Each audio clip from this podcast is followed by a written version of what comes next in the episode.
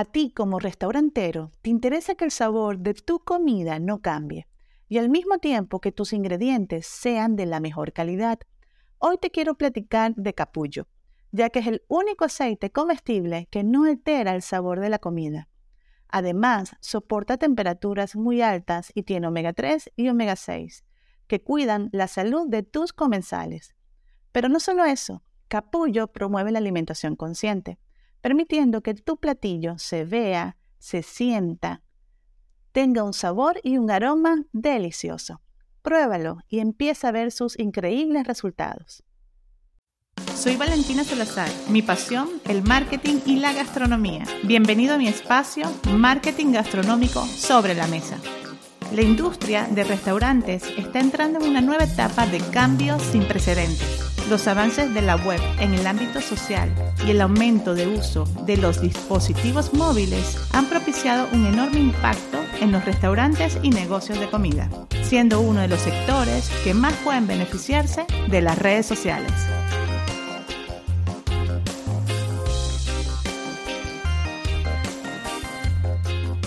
Bienvenido a mi episodio número uno, el ciclo del cliente gastronómico. Los hábitos de consumo del cliente gastronómico han experimentado cambios extraordinarios en sus expectativas y motivaciones, en la forma de interesarse en visitar un restaurante, una cafetería, un bar, etcétera. Ya que los principales temas que se comparten en las redes sociales es la comida. Entonces, es muy fundamental conocer el ciclo del cliente gastronómico, el antes, durante y después de la visita. Anteriormente se tenía pensado que el ciclo del cliente gastronómico iniciaba una vez que tu cliente se sentaba en la mesa. Pues no, ahora inicia muchísimo antes. Entonces, aquí te voy a compartir tres puntos. El primero es el antes. Al tener el cliente un acceso a gran información de imágenes, videos, la persona está tranquilamente en un restaurante, sube una foto, la sube en Instagram o en Facebook y genera esa, esa, ese boca a boca virtual tan importante para nuestro negocio de comida. El punto número dos es el durante. Aquí hay dos fases. La primera fase, tú como restaurante, es cuando vienes y haces una sesión de fotos o con tu celular subes una foto en tus redes sociales y llamas la atención de ese cliente. La segunda fase es cuando es el cliente que te visita y sube esa foto y luego está navegando en Instagram y algún amigo o primo o familiar se le, le llamó la atención esa pizza tan antojable que le tomaron foto. Y el punto número tres es el después. La, la persona visita tu restaurante, vive la experiencia gastronómica, toma fotos y las comparte en sus redes sociales. A través también puede ser videos, stories y mucho más. En algunos casos, hasta te deja calificaciones en plataformas como TripAdvisor y Facebook con recomendaciones. En este lapso, se cierra el ciclo del cliente gastronómico. Esta etapa final es el compartir, el comunicar los momentos vividos y la experiencia que tuvo ese comensal en tu negocio de comida. Y aquí, para nosotros poder impulsar ese boca a boca virtual que necesitamos y que no, ne, queremos apoyarnos para que más personas nos conozcan, yo les comparto varias preguntas que muchas veces las hago en las conferencias o en mis cursos para negocios de comida y restauranteros. La realidad es que el ochenta por ciento de las personas que le pregunto esto, les pido levanten la mano si lo aplican, y no lo aplican. Entonces, aquí con estas preguntas, nosotros los vamos a activar en nuestros negocios de comida y es muy importante porque nos va a generar ese boca a boca virtual. La primera pregunta, ¿qué estoy haciendo para motivar a mis clientes a compartir su experiencia vivida en el restaurante? La mayoría de las personas no levantan la mano. Si entro a tu restaurante, sea de comida italiana, o tu bar, o tu café, consumo, luego pago y me voy. No hay nada que motive para yo dejar a lo mejor una foto en Instagram con tu propio hashtag. Aquí viene la segunda pregunta. ¿Tengo visible en el restaurante mis redes sociales? La realidad es que la mayoría de las personas solo colocan un sticker, una calcomanía, de síguenos en Facebook, síguenos en Instagram, etcétera. Pero nadie sabe si exactamente cuál es tu nombre. Ejemplo, si es Pizzería Valentina Oficial, no podemos asumir que las personas van a saber el nombre completo de cómo encontrarme en Facebook. Entonces, es muy importante tener en nuestro local visible cómo nos pueden encontrar. Sea Pizzería Valentina Oficial, Pizzería Valentina M X en Instagram, cómo nos encuentran. Porque también ese es otro caso. Muchas veces no tenemos el mismo nombre en las diferentes plataformas. Otra pregunta.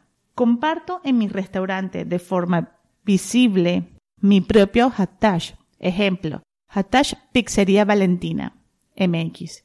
De esa manera yo voy a poder motivar a las personas para que suban su foto en el caso de Instagram y yo poder monitorear ese hashtag y ver quiénes están subiendo fotos. Otra pregunta muy importante. ¿Tengo dinámicas dentro de mi restaurante para que los comensales sigan las redes sociales? La mayoría no hacen nada de ninguna dinámica.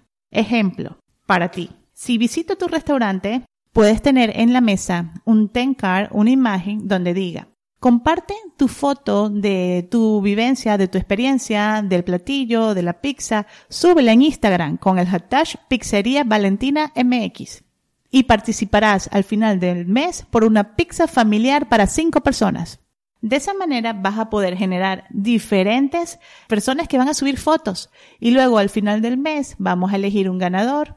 Eso vamos a tener un mucho, así, un gran beneficio por muchísimas cosas.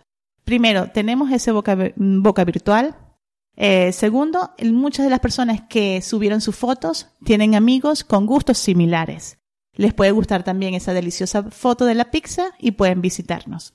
También nos va a poder generar contenido porque ya muchas veces muchas personas suben fotos bellísimas con aplicaciones, con filtros, y nos puede servir para luego compartirlo en la plataforma de Facebook como un álbum de todas las personas que nos visitaron en el mes.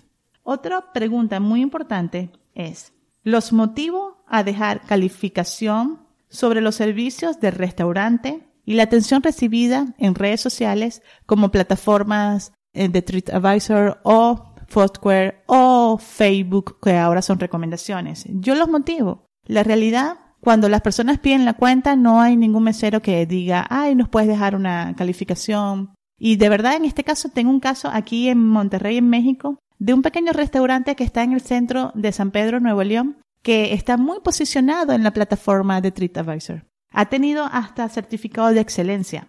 Eh, tú vas, vives la experiencia, es una comida muy deliciosa, te sientas y luego al final te dicen, si te gustó la experiencia, por favor, compártelo. Recomiéndanos y deja tu calificación en la plataforma de TripAdvisor.